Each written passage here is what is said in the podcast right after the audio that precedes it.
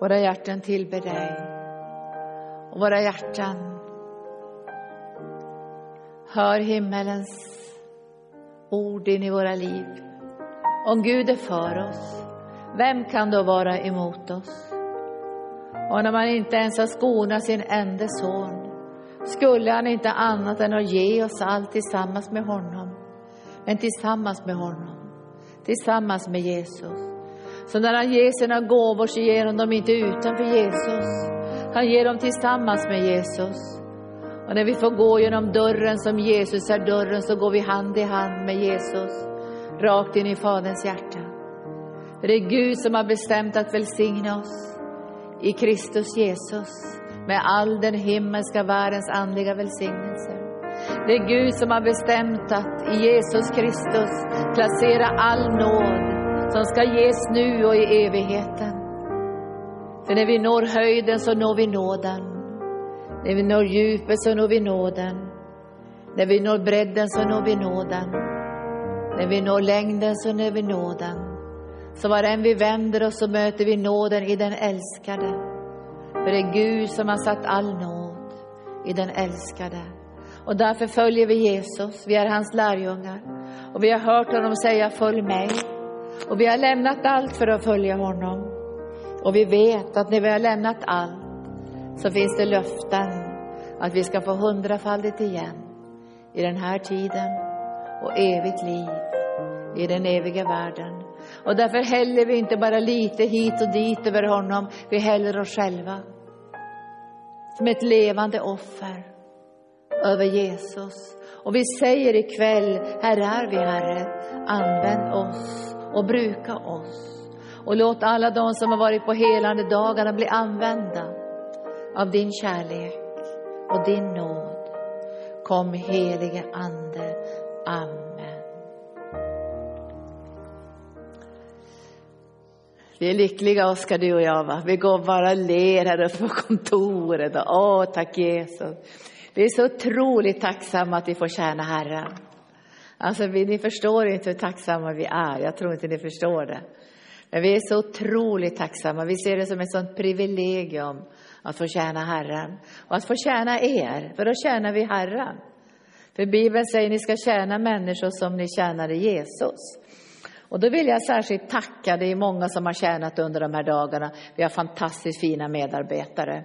Men Jag vill särskilt säga till, till dig Anna-Karin, till Elin och till Lena att ni som har varit det här huvudteamet under de här dagarna vill jag säga ett riktigt, riktigt, riktigt stort kärlekens tack till er. Tack, tack, tack, tack, tack, tack. Men det har varit fantastiskt att se hur ni arbetar i team. För ni tillhör ju alla tre, eh, ska säga, ni, du, ni, du, du är distansmedlem till oss du Anna-Karin. Men du tillhör ju en annan församling, Lena och Elin tillhör också en annan församling. Och det är så underbart också att vi får tjäna Kristi kropp. Att vi får ställa oss till Herrens förfogande i den här visionen, i enhet och välsigna Kristi kropp. Och vi ber att kunna välsigna hela kristenheten. Det är vår längtan. Ibland kommer det hit folk från ortodoxa kyrkan och smyger hit. Alltså var kommer ni ifrån? Och jag är diakon i ortodoxa kyrkan, men jag vill inte att någon ska veta det. Men det är underbart när människor får komma hit och bara dricka från Guds ande och dricka från Guds närvaro. Och vi tror att just det här att få möta Gud i stillheten är något vi behöver i Kristi kropp. Att få den här möjligheten att liksom stanna upp. Och nu imorgon kväll så åker vi till Sjöhamra gård. Och där kommer vi ha stilla dagar också fram till lördag kväll, där vi kommer bara fokusera på att älska Jesus. Jag tycker det är så gripande när man tittar in i himlen genom Uppenbarelseboken och så säger de så här, vem är värdig att öppna bokrullen? Alltså vem är värdig att öppna bokrullen? Och det är text både på utsidan och insidan, men det är ingen som kan öppna det. Och då börjar Johannes att gråta, det, det är ingen som är värdig att öppna den här rullen för att kunna se framtiden. Och bokrullen är ju mycket beskrivning i Uppenbarelseboken. Och då säger ju Fadern så här att ja, men det är så här att det är en som är värdig, det är Lammet som är värdig att öppna bokrullen. Och Lammet får ju den åttafaldiga hyllningen. Och därför är det bra att titta upp mot himlen då och då. Jag brukar titta i alla fall varannan dag så tittar jag upp mot himlen och tänker, där kommer han tillbaka. För advent är ju väntan. Inte bara på hans födelse, men på hans tillkommelse. Det är det som är advent. Vi väntar på hans tillkommelse och vi älskar hans tillkommelse. Det kommer bli helt fantastiskt om vi får leva när han kommer. Jag är inte säker på det, men det vore underbart. Så jag brukar kika upp mot himlen och så brukar jag säga, är du på väg snart? Men jag vet att det behövs någonting väldigt speciellt i Guds församling. För anden säger kom och då måste bruden säga kom. Det måste bli enhet mellan bruden och anden. Så anden får inte ropa kom och bruden håller på med någonting annat. Utan bruden och anden måste ropa kom. För Jesus ska ju ha den åttafaldiga hyllningen. Och ikväll fick han ju både, han fick både lovsången, tacksägelsen och äran. Och så får han makten, kraften och härligheten, visdomen och rikedomen. Det är den åttafaldiga hyllningen till Lammet. Och Jesus säger ju så här också om sig själv att vi ska förbli i honom. Och vi ska förbli i ordet och vi ska förbli i hans kärlek. Och säger också så här att om vi älskar honom så kommer Gud att älska oss och så Fadern kommer att älska oss. Så Faderns kärlek hör väldigt mycket ihop med att vi älskar Jesus. Vi kan inte hoppa över Jesus och säga vi älskar bara Fadern. Utan det är så här att Fadern gensvarar till vår kärlek till Lammet. Så när vi älskar Lammet så kommer Gud att ösa in sin kärlek i våra hjärtan. Så vi får en enhet mellan Fader och Son och helig Ande i våra liv. För Gud är tre och ändå en. Jag ska bara säga någonting om Jesus så ska vi jag ska bryta ordet.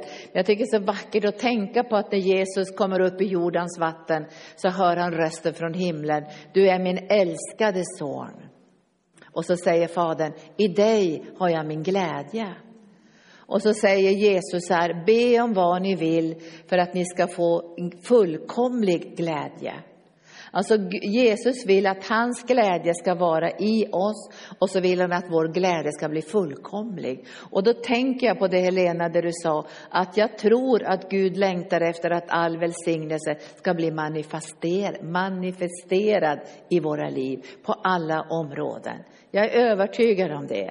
Vi är inte riktigt där än, men vi proklamerar, jag är välsignad och jag dricker välsignelsens bägare och jag tror att allt det som Gud har lovat i Kristus Jesus ska komma mig till del. Och får jag inte tag i allt här på jordelivet kommer jag få tag i allt i evigheten. För Bibeln säger att Gud behöver hela evigheten för att uppenbara all godhet i Jesus Kristus till dig och mig.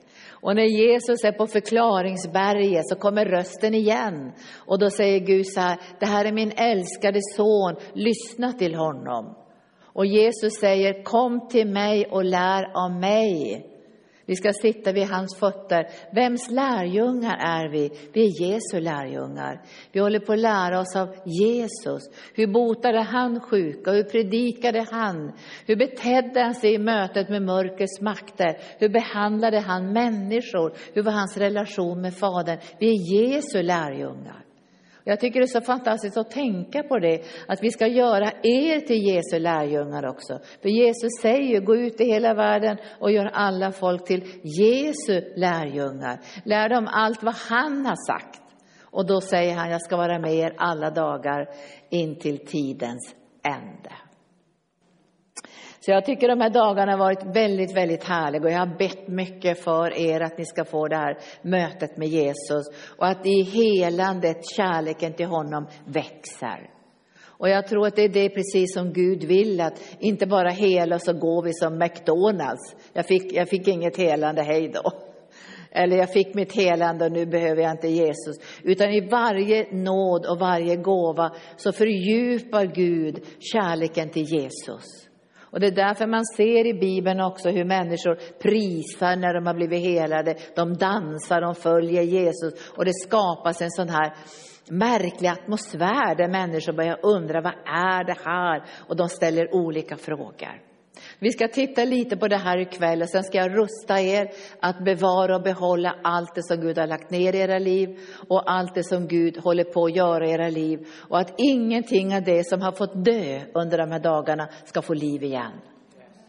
För, för ibland är det så här när man tar bort de där maskrosorna så, så tycker man nu är allting borta så finns det en liten bit av roten kvar.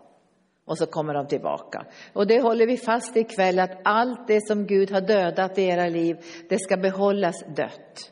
Och allt det som Gud har fött in i era liv, där det finns liv och sädeskorn och löften. Och han har också förnyat kallelser. Nu har vi inte sagt så väldigt mycket om kallelserna, för jag har inte tittat på varifrån ni kommer. Så jag frågar liksom väldigt, väldigt sällan vilka församlingar kommer folk ifrån. För jag känner så att ni ska få möta Jesus personligt och individuellt. Ibland så lyfter Gud mycket upp kallelsen och sådana här saker. Men den här gången tror jag att Gud vill att ni skulle få det här mötet med Herren. Och många gånger har vi ju ledare här, alltså ledare på höga positioner i Sverige. Och då säger vi, då ofta kommer de kanske i mindre grupper, men då säger vi så här att nu får du de här dagarna att du får gråta från morgon till kväll och uttrycka din smärta. Och du förlorar inte din position, du förlorar inte din ledarställning, du förlorar inte det som Gud har kallat dig till. Men nu får du möjligheter att öppna dig och ta emot ifrån Herren. För det är inte så lätt för ledare att öppna sig heller. För vi är så vana att vi ska liksom vara starka och stå i tro och övervinna. Vi ska alltid betjäna andra. Och vi behöver de här tillfällena. Och då kan det vara ganska bra att inte alla vet var man kommer ifrån heller. Visst är det skönt det? Och på Sjöhamra gård så, så kommer vi in ganska isolerad, ännu mer isolerat än i Arkan. Så man känner att nu, nu, nu är vi här. Och, och det är så underbart när ledare bara får gråta ut sin smärta. För man tror att ledare har ingenting som de bär på, men de bär på församlingen också. Och mycket av den nöd som finns i församlingen. Men nu ska vi börja titta på andra Korinthierbrevet kapitel 1 och se att, att tankar om Gud, eller ska jag säga vad tycker jag om Gud och vilka är mina erfarenheter? Hur brukar han svara på bön? Alltså, det här människopratet måste böja sig och vi behöver få en sann uppenbarelse om vem Gud är i Kristus Jesus. Och då vacklar det inte mellan ja och nej. Alltså det är inte att ibland är Gud ja, ibland är Gud nej. Och Paulus han säger det i andra Korinthierbrevet kapitel 1 och så säger han eh, 17 versen var jag tanklös när jag tog beslutet? Eller tar jag mina beslut som jag själv finner vara bäst? Hittar jag på vad Guds ord säger och ena säsongen då är Gud väldigt snäll och nästa säsong så, så är det bara jobbigt allting. Alltså Gud förändras inte. Och det är en grund, så säga, inställning vi måste ha för att få stabilitet på insidan. Gud förändras inte. Vi förändras. Jag är inte detsamma som när jag var 25 år. Och vi förändras, vi, får, vi, vi, ser ju att livet liksom förändras och förhoppningsvis är det bättre Men vi är samma person, eller hur? Men Gud förändras inte. För det står i Bibeln att, att han är densamme idag, igår och kommer att vara densamme i all evighet. Gud förändras inte, där är det stabilt. Och när vi har tagit emot honom så står vi på en stabil grund också, som aldrig någonsin kommer att vackla. Bibeln säger ju att allt kommer att skaka, och det kommer att skaka allting. Det känner vi redan nu. Det är inte bara ekonomi som skakar, sjukvård som skakar, utan det är också naturen som skakar. Vi kommer att få jordbävningar och jordskalv och det ena och det andra från den ena platsen till den andra. Men du är stabil, för du har byggt ditt liv på klippan. Och vad säger Jesus då? Dödsrikets portar kan inte bli församlingen övermäktig. Och vad säger Paulus här? Nu är jag i första, andra Korintierbrevet. Nej, säger han. Det är inte så att det är bara, han säger, det är inte som jag finner bäst så att mitt ja är ja och ett nej är nej. Ni måste veta en sak, att så sant Gud är trofast så är vårt budskap till er inte ja och nej. Det är inte blandas, ibland är det ja, ibland är det nej. När Guds son, nu kommer det här stabila, Guds son, Jesus Kristus, som vi har predikat hos er, jag och Silvanus, Timoteus och Linda Bergling. Nej, det var inte, stod inte, men det kunde lika gärna stått det.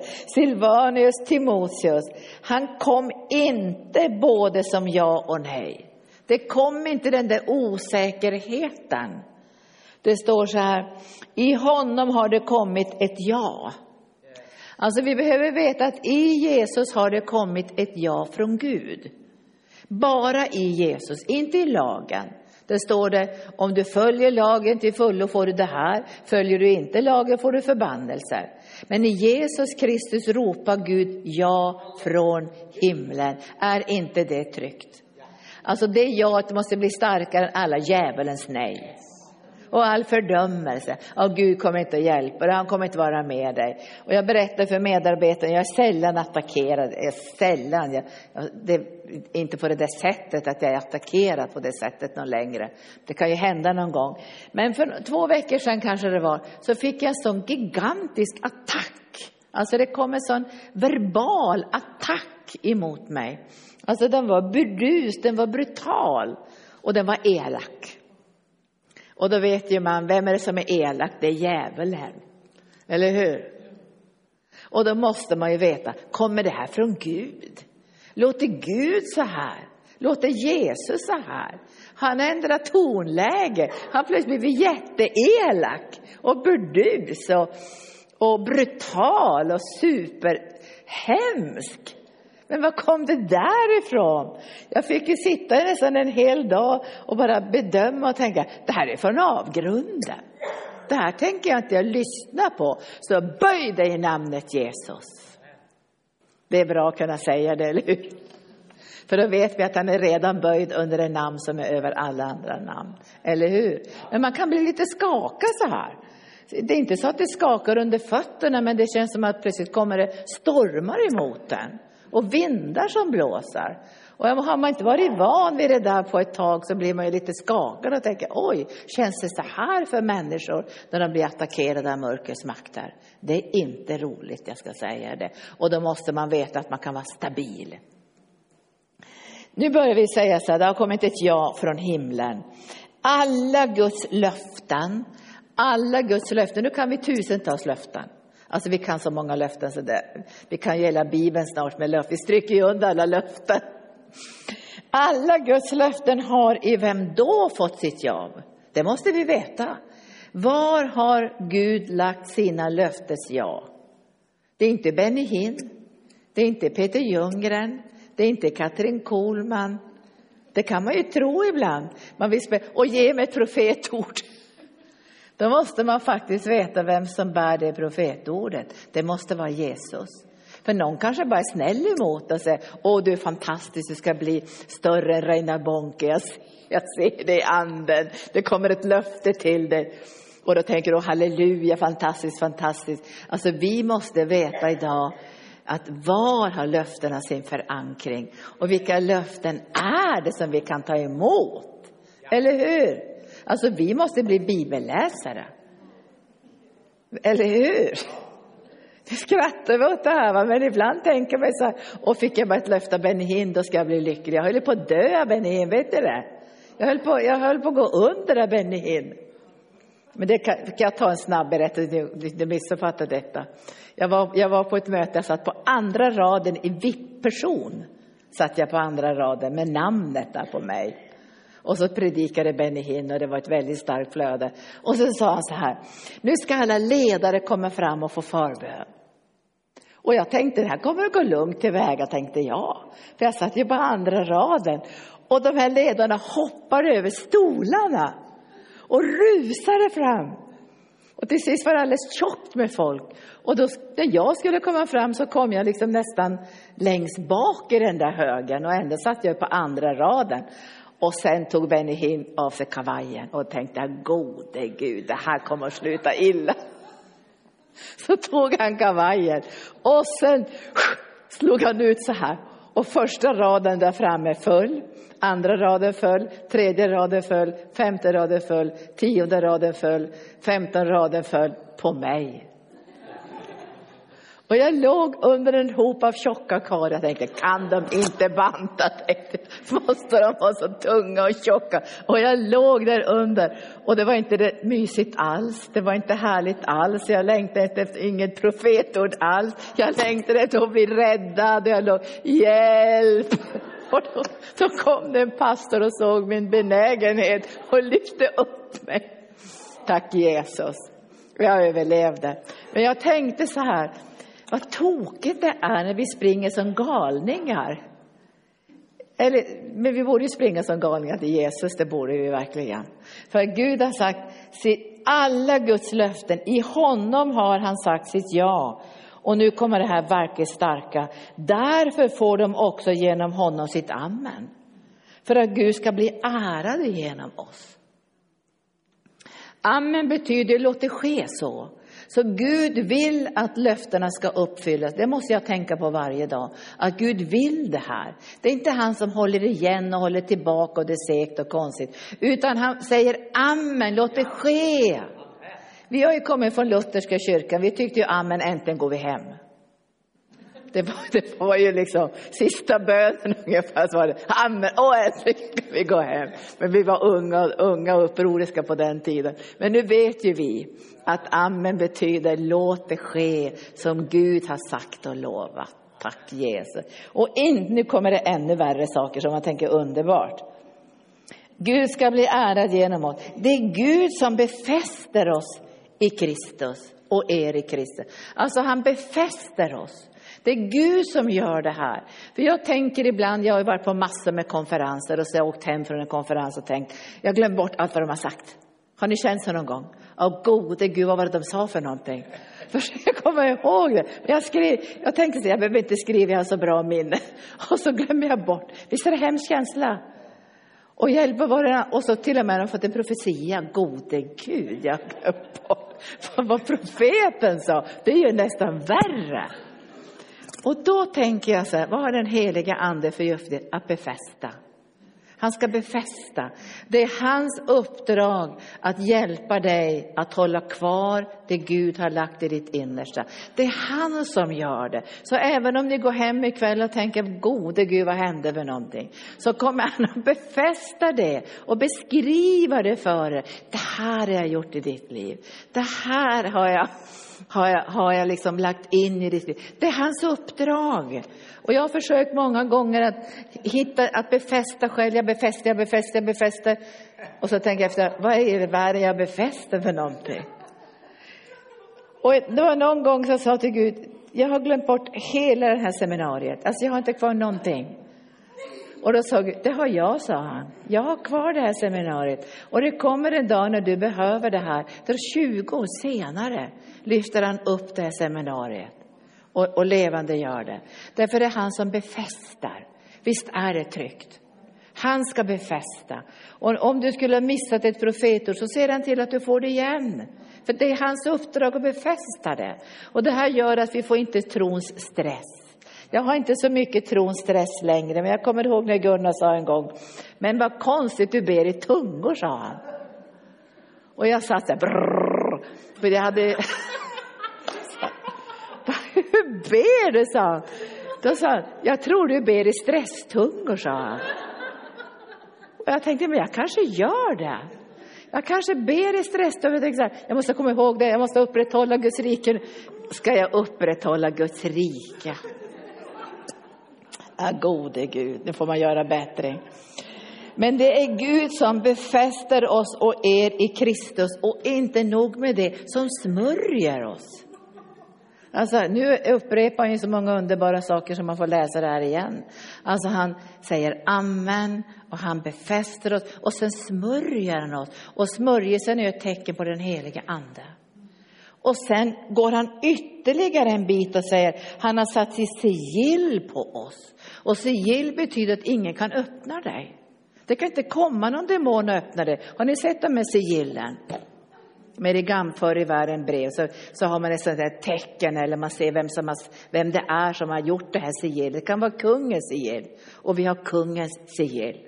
Alltså han har sitt, sitt sigill. Det betyder att djävulen har ingen rätt att gå och öppna dig och, och ta ifrån dig det som Gud har gett dig. För han kommer att bli jätterädd när han ser kungens sigill. Det här är kungens sigill. Och då står det som en garant. Om du läser folkbibeln så står det att det ska vara en, ett förskott på arvet. Alltså det är som ett förskott som du och jag får för att om man nu förskott, det, det vet ni vad det betyder. Men jag tycker det vackraste är med sigillet. Du har kungens sigill på det som han har gjort i ditt liv under de här dagarna och ingen ska ta det ifrån dig. Och han säger ju till Maria också när Märta klagar lite grann så säger han Maria har valt den goda delen, den ska inte tas ifrån henne. Alltså, och han säger också att de här är givna till mig, ingen ska rycka dem ur min hand. Och nu ska du tänka när djävulen ser det här guldsigillet på ditt hjärta, då viker han undan och säger de här har kungens sigill. Det här ska ge dig trygghet också nu. För nu när du kommer hem så är det så många saker som sker och du ska på jobbet och det händer olika saker. Då ska du tänka på att det som Gud har gjort i ditt liv, det är bevarat på insidan. Men ta gärna då och då bara tacka Herren, tack Jesus för vad du har gjort i mitt liv. Tack för din kärlek. Tack för att du lät mig få förlåtelse, befrielse från det ockulta. Tack för att du läkte såren. Tack för att jag fick se någonting av min framtid. För att tacksägelsen tillhör ju lammet. Och tacksägelse är på något sätt en kärleksförklaring till honom. Vi har mycket tacksägelse här. Vi går och säger tack, tack, tack hela tiden nästan. Vi vill ha blicken på Jesus, vi vill tänka på Jesus, lyfta våra hjärtan så att vi inte börjar titta på omständigheterna. Vi behöver titta på Jesus. Och då ska vi titta någonting, bara se hur, hur Jesus lever när han gick på jorden. Jag läste det här idag och blev lite gripen av det, för jag tänker att ni ska vara hans representanter och det här ska ske runt omkring er. Och då ska ni veta att djävulen är väldigt rädd för Jesus. Det är därför det är mycket lättare att säga Gud. För Gud kan vara vad som helst. Jag har läst främmande religion. Det kan vara Krishna, det kan vara vilken hinduistisk gud som helst. Därför Gud kan vara ett allmänt begrepp förstår ni. Men om du säger Jesus, då händer det något i andevärlden. Testa det där någon gång. För när du säger Jesus, då kommer hela andevärlden att reagera. Därför de måste böja sig. De måste erkänna att det namnet är över alla andra namn. De måste erkänna i andevärlden att namnet Jesus är det högsta namnet och det är Gud som har lyft det här namnet över alla andra namn. Och det händer något i andevärlden när vi nämner namnet. Det händer något i himlen också. När, du, när vi tillber Jesus så kastar de äldste sina kronor. Och seraferna täcker sina ögon och sina Alltså de, de, måste, de, de får liksom, måste ju uttrycka den här vördnaden i den helige Ande och de ropar helig, helig, helig. Så det händer något i himlen när vi säger namnet Jesus och det händer något i den osynliga, ondskefulla världen. Det är därför vi inte är rädda för ondskans makter.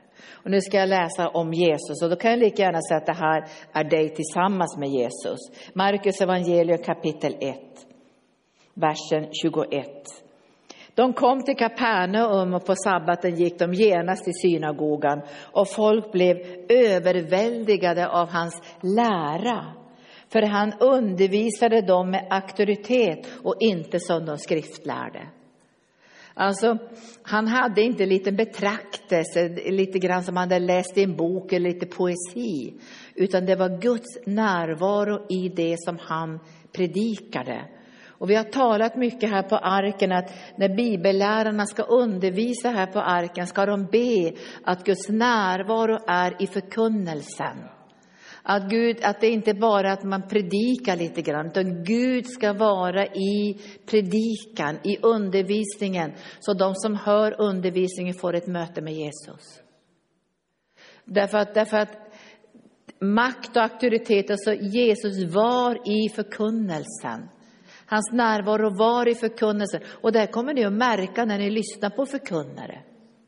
Så ni kommer att märka skillnaden. Jag tror det här gjorde också att fariseerna blev så fruktansvärt avundsjuka. Både på lärjungarna och på Jesus. Därför, därför de säger om, om Jesus, han håller på att förföra hela landet. Eller om lärjungarna, han håller på att förföra allihopa. Vi förbjuder dem att tala i namnet Jesus.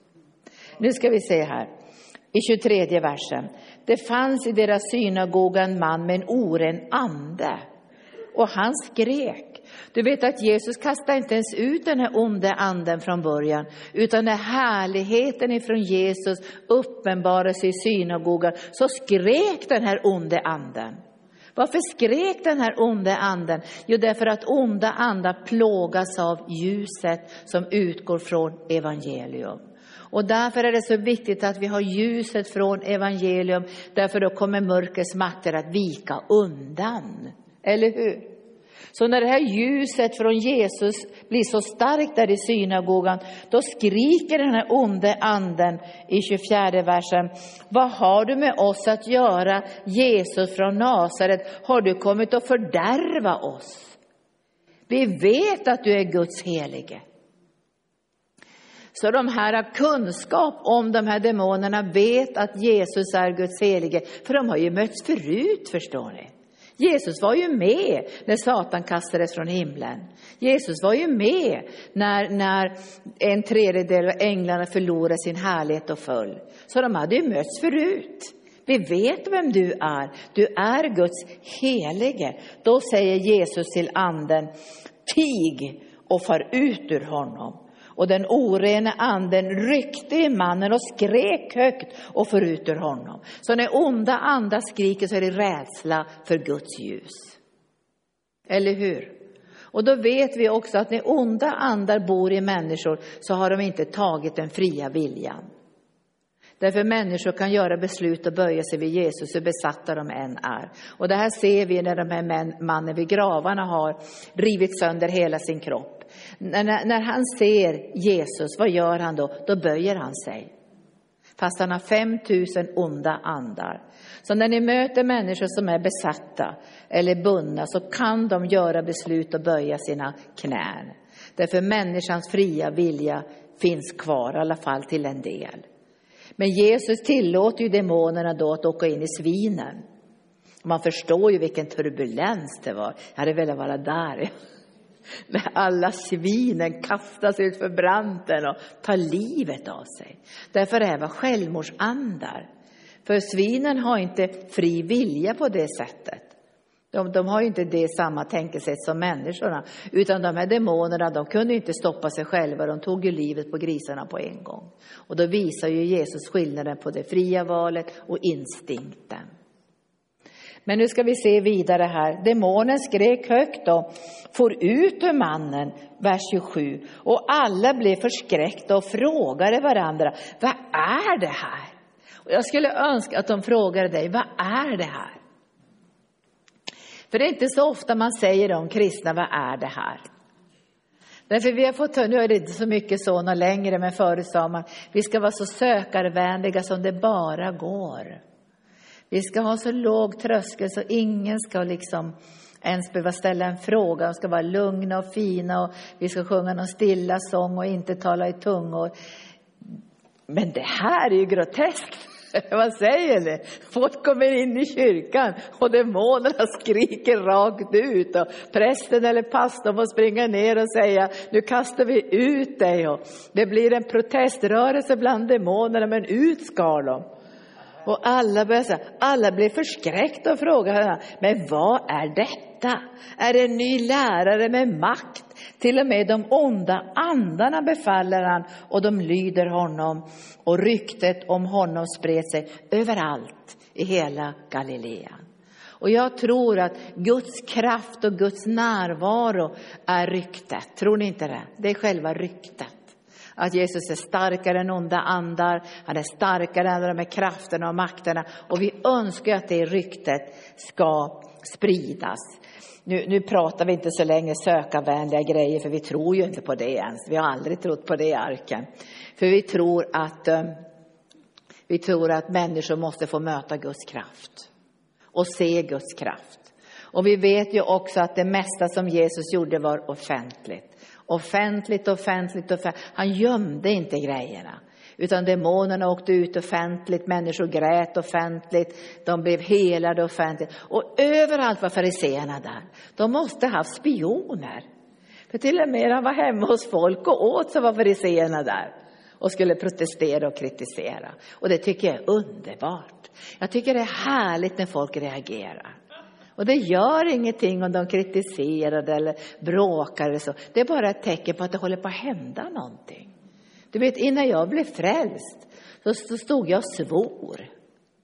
Alltså jag visste inte om jag skulle gråta eller svära, det var bara en blandning, det var bara kris på insidan när jag mötte evangelium första gången som vänsterradikal.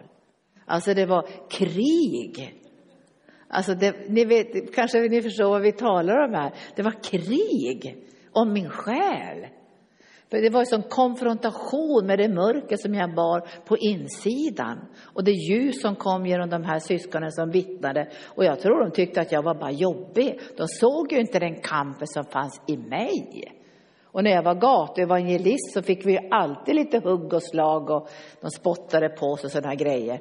Men vi visste ju aldrig vad som hände sen. Men en gång i Holland så, så kom vi in på en bar och då var det en kille som bara smädade och skrattade och blåste cigarettrök i ansiktet på de här unga som stod längst fram och vittnade. Och sen på kvällen när vi hade tältet och kampanjen, då såg vi att han var där och tog emot Jesus.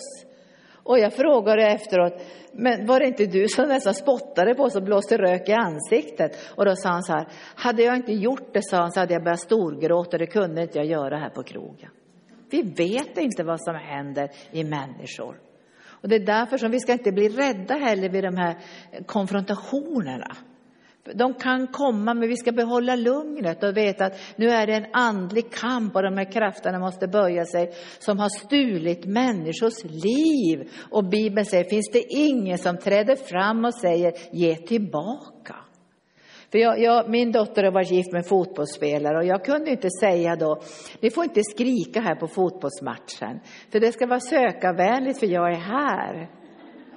Och ni får inte måla er i ansiktet och hoppa och skrika och härja för jag blir rädd. Tror ni någon hade brytt sig? Då hade de sagt, men gå hem då om du är jätterädd för vi ska skrika och hoppa och vi ska ha bengaler och vi ska, ni vet alla de här ljud och allt vad de håller på med. De tänker, nu ska vi söka vänligt här för nu ska Linda Bergling komma, hon är pastor. Ingen som bryr sig. Och vi måste frukta Gud mer än människor. Nu ska vi ha visdom, det tror jag. Men det, den här berättelsen säger inte att Jesus inte var vis, eller hur? Han kom ju bara in i templet, godan ro, och plötsligt så exploderar det. Och då ska vi ta en text innan vi ska be ikväll. Jag gillar den här texten. Och det är ifrån, vi ska se vad vi har för text, det är Lukas 10. Nu, har inte, nu skickar inte Jesus bara ut sina tolv lärjungar, han skickar ju ut 70 stycken, eller 77 står det i andra biblar, kapitel 10. Och sen så skickar han ut dem, och ni kan ju läsa hela texten så står det att de ska, det står i den nionde versen säger han, han säger, bota de sjuka i staden och säg till folket att Guds rike är nära er. Alltså hela tiden var det predika evangelium om Guds rike och bota de sjuka. Därför att Guds kraft som är manifesterad är tecknet på försoningens verklighet. Så de kan inte bara predika, de måste manif- alltså säga, manifestera eller visa att Gud, Gud är på riktigt. Och då håller de ju på, nu, nu väntar Jesus på dem, för han följer inte med dem den här gången, utan han sitter säkert och bara ber för dem. Och så kommer de tillbaka, versen 17. De 70 kom tillbaka glada. Och så berättade de, Herre, till och med de onda andarna lyder oss i ditt namn. De lyder oss i ditt namn och därför ska du aldrig använda någon annans namn än ditt namn. Hänvisa inte till en predikant eller någonting, utan hänvisa till Jesus. Därför det finns ingen demon som böjer sig i mitt namn, eller i Oskars namn, eller i Katrin Kohlmans namn, det är hon i himlen. Men det är ingen demon som böjer sig i ett människonamn, utan vi måste ha namnet Jesus. Och vi behöver vara kända i andevärlden genom vår överlåtelse till Herren. Därför när Skevas söner försöker kasta ut en ond ande, som en teknik, exorcism kanske någonting, Typ något sånt där.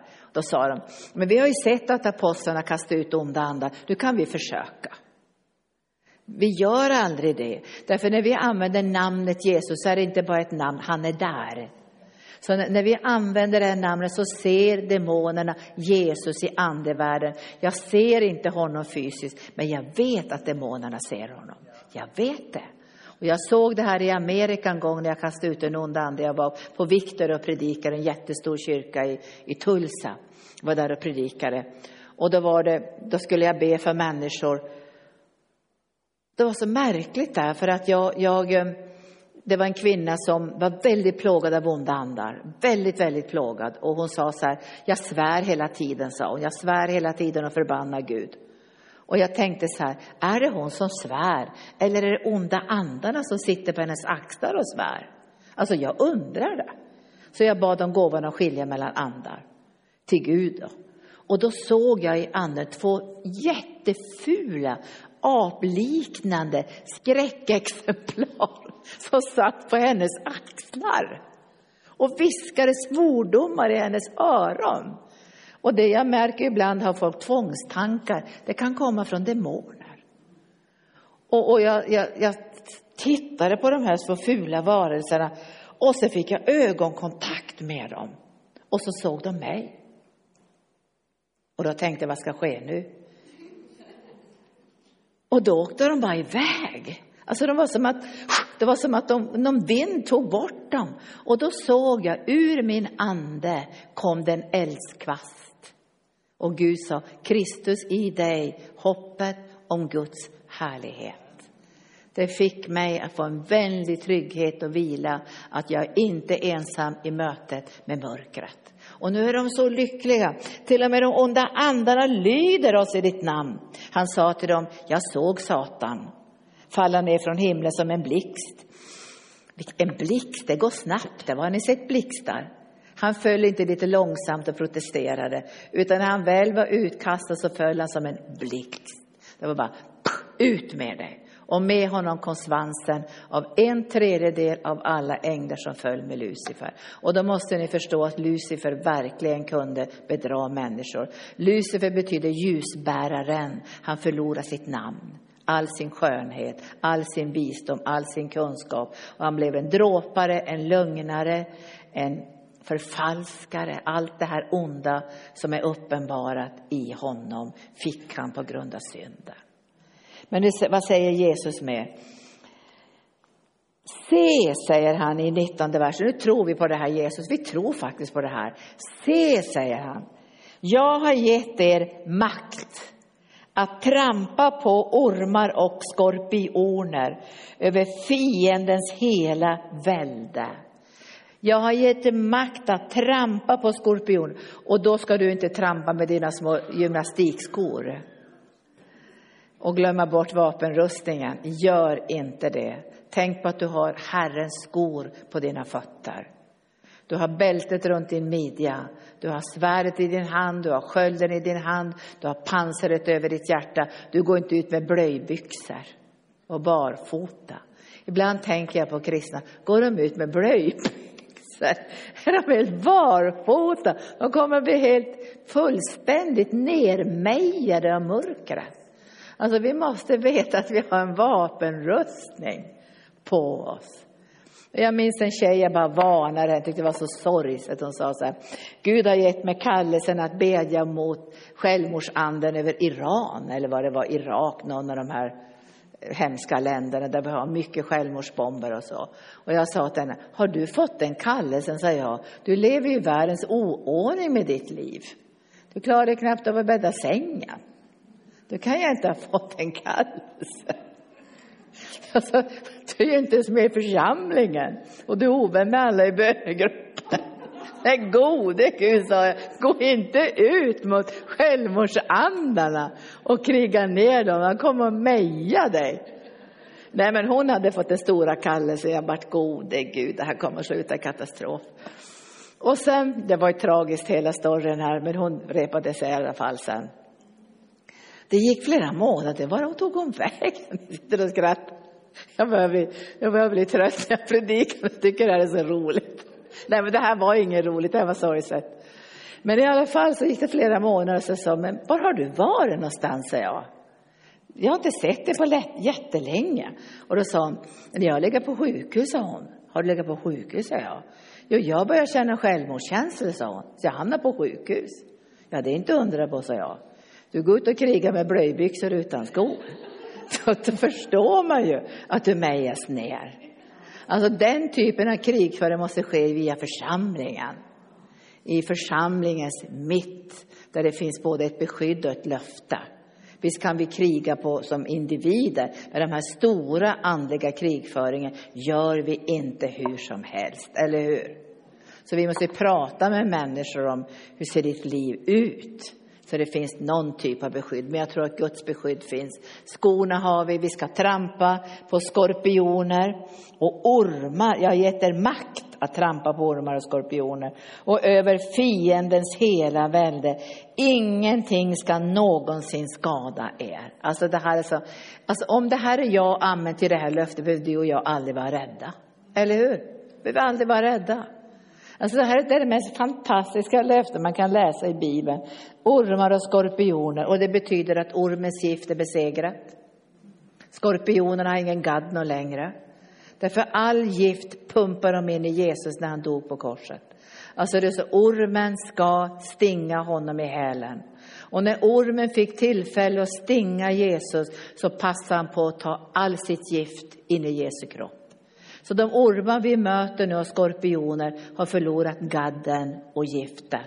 Men vi behöver ändå skona på oss, därför mörkret man ska inte leka med mörkret ändå, utan jag tror man ska vara försiktig och man ska ha en respekt för de krafterna som finns i den mörka världen. Jag vill inte in i den, jag vill inte röra vid den, jag vill inte ha med den att göra. Så jag är otroligt noggrann med vilka impulser jag låter komma in i mitt liv.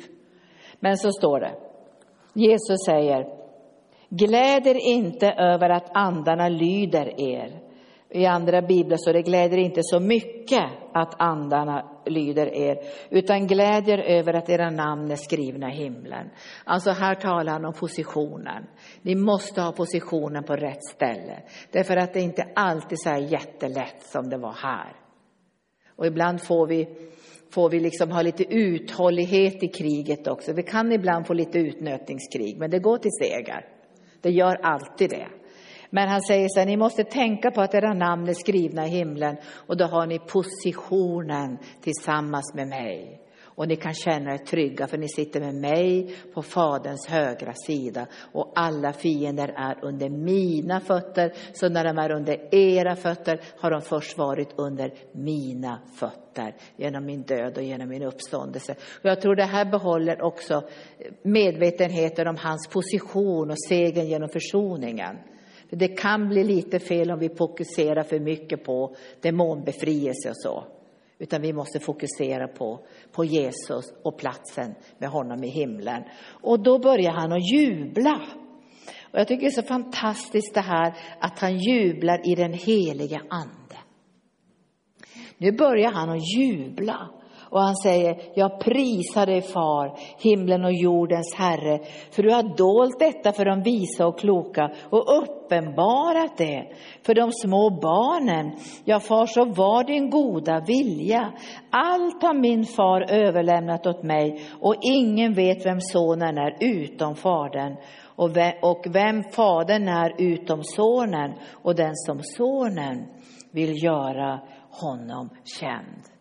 Och det här, det här handlar inte om doktorsgrader och massor med kunskap. Det handlar om hjärtats ödmjukhet. Att vi böjer oss för Jesus och får kunskap om denna fantastiska seger i Jesus Kristus som han har vunnit för oss. Och nu ska ni gå ut i tjänst och då får ni inte vara rädda. Ni ska tänka så här att var än du går är det helig mark. Helig mark. Därför får du aldrig strida i köttet får aldrig använda vapnen som finns i världen, för du är på helig mark. Du måste använda de vapen som är smorda av Gud. Det står om vapen vi har fått är mäktiga inför Gud. Helt andra vapen än som finns i världen. Och bryta ner fästen och höga bålverk. Du kan inte gå ut bara och bråka och, och tjafsa och, och grejer. Det går inte. Utan vi måste ha den andliga auktoriteten närvarande i vår ande. Vi är på helig mark. Tänk på det, för ibland tänker man att det är mer helig mark i kyrkan. Men du ska tänka, var än du är, är du på helig mark. När du går på Willys eller på Coop och är på dåligt humör för steken luktar det ruttet och du kommer tillbaka med den, då står du på helig mark. När du möter någon riktigt jobbig, bråkig människa som attackerar dig så står du på helig mark och du har kontakt med himlen. Och du kan samarbeta med himlen för du är i räddningsbranschen. Så var är du än är så kan det hända att någon står bakom dig som undrar, är det inte Kalle från arken? Då säger det är inte jag, det är inte jag, det är inte jag. Därför att plötsligt blir det så påtagligt liksom att människor längtar efter att du ska uppenbara Guds härlighet och behålla segern och värdigheten och skönheten och väldoften i ditt liv var än du är. Och Gud ska hjälpa oss. För alla Guds löften har fått ja, amen. Och nu ska vi befästa, vi ska smörja er och befästa er och vi ska välsigna er så det som Gud har gjort ska kunna bevaras och att de löften som Gud har lagt i era liv, för ni har ju fått sådana profetiska löften eller bibelord, att han stadfäster dem. Och jag sa också i eftermiddag att det är inte alla de orden som har kraft i sig, men vissa av de här orden känner ni, det här är Gud. Och jag bad ju för en flicka som åkte hem till Köpenhamn och jag såg direkt att det var ordet om Ester som var hennes. Det var Ester.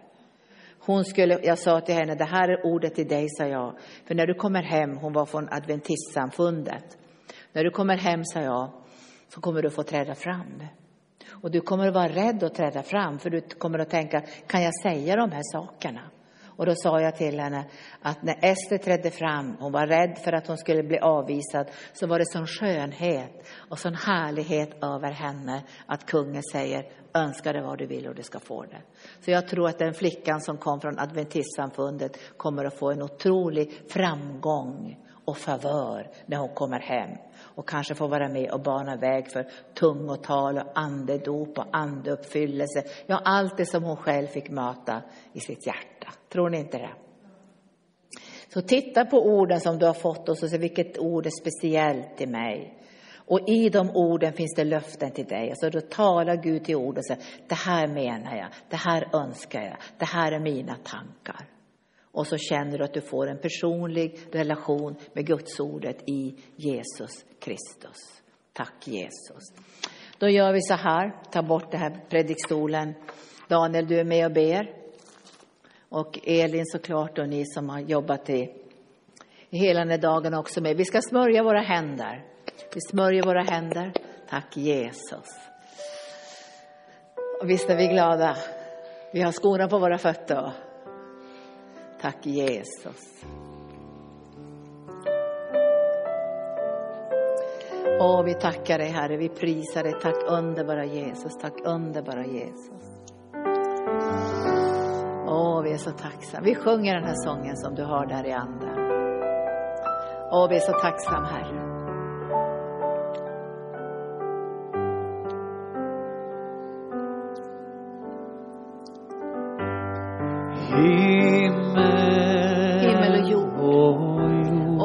Förkunna din härlighet. Förkunnar Herrens härlighet.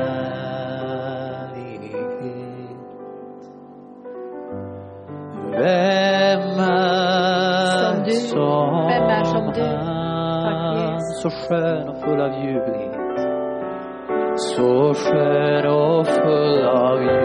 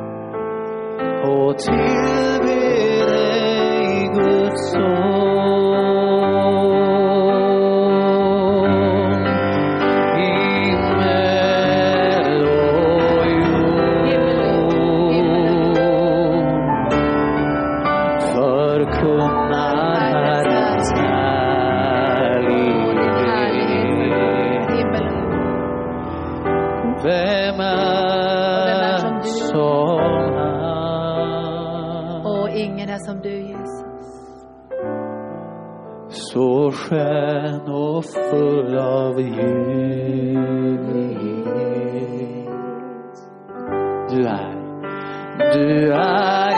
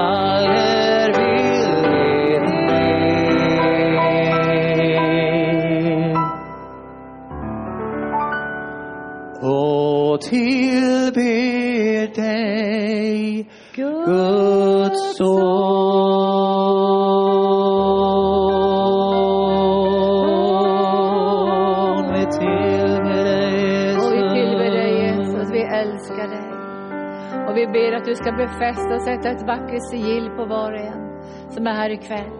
Även de som inte har varit på helande dagar men som har hört dina löftesord i sin ande och är oroliga att det ska försvinna eller tvättas bort eller attackeras bort. Låt dem få se ikväll att kungen har satt sitt guldsigill på deras hjärtan och att de har fått ett förskott av den heliga Andes alla underbara gåvor och det finns mer. Mycket, mycket mer löften. Det här är bara ett litet förskott på allt det goda som ska komma in i våra liv. Och förlåt oss Gud att vi har sett dig så begränsat många gånger och tänkt att du kanske bara ville ge oss de här brödsmulorna som kvinnan, kananeiska kvinnan var nöjd med. Men du har sagt barnen ska få brödet. Och vi tackar dig Gud för att du öppnar våra hjärtan ikväll. För din underbara godhet och vi kommer att förvänta oss favör. Att bli använda av dig. Och vi blir inte rädda om andevärlden manifesterar sig nu i fruktan. När din härlighet har på nytt och på djupare sätt berört våra liv. Så vet vi att det kan bli en manifestation. Men om det blir det är vi inte rädda. För då vet vi att det är andevärlden som erkänner att Jesus är konungarnas konung, den smorde, den vackraste, Guds underbara frälsningsgåva. Så kom heliga Ande. Nu smörjer vi er och vi befäster er. Och vi låter Anden visa sigillet, guldsigillet, stämpeln på ditt hjärta. Det som han har gett det kan ingen någonsin ta ifrån dig. Han själv ska vaka över det. Men du måste vara rädd om ditt hjärta. För han säger, först av allt ska du bevara ditt hjärta. För det är därifrån som livet utgår. Och jag ber att varenda syster och broder ska bevara den här himmelska atmosfären. Och vara rädd om den atmosfären. Kärlekens atmosfär i sitt hjärta. Så det ska bli rötter i det som är planterat. Så det ska växa och bära frukt för många tusen människor som ska få del av den här frukten som kommer från syskonens liv. Kom helige Ande, kom helige Ande. Ska ni få komma fram? Göran, finns det någon som kan stå bakom? Kan vi titta efter någon? Tack Jesus. Men annars får ni komma fram nu och ställa er här på en lång rad. Tack Jesus. Åh, vi prisar dig. Åh, vi känner Guds smörjelse. Ni känner smörjelsen nu. Tack Jesus. Tack Jesus, tack Jesus, tack Jesus.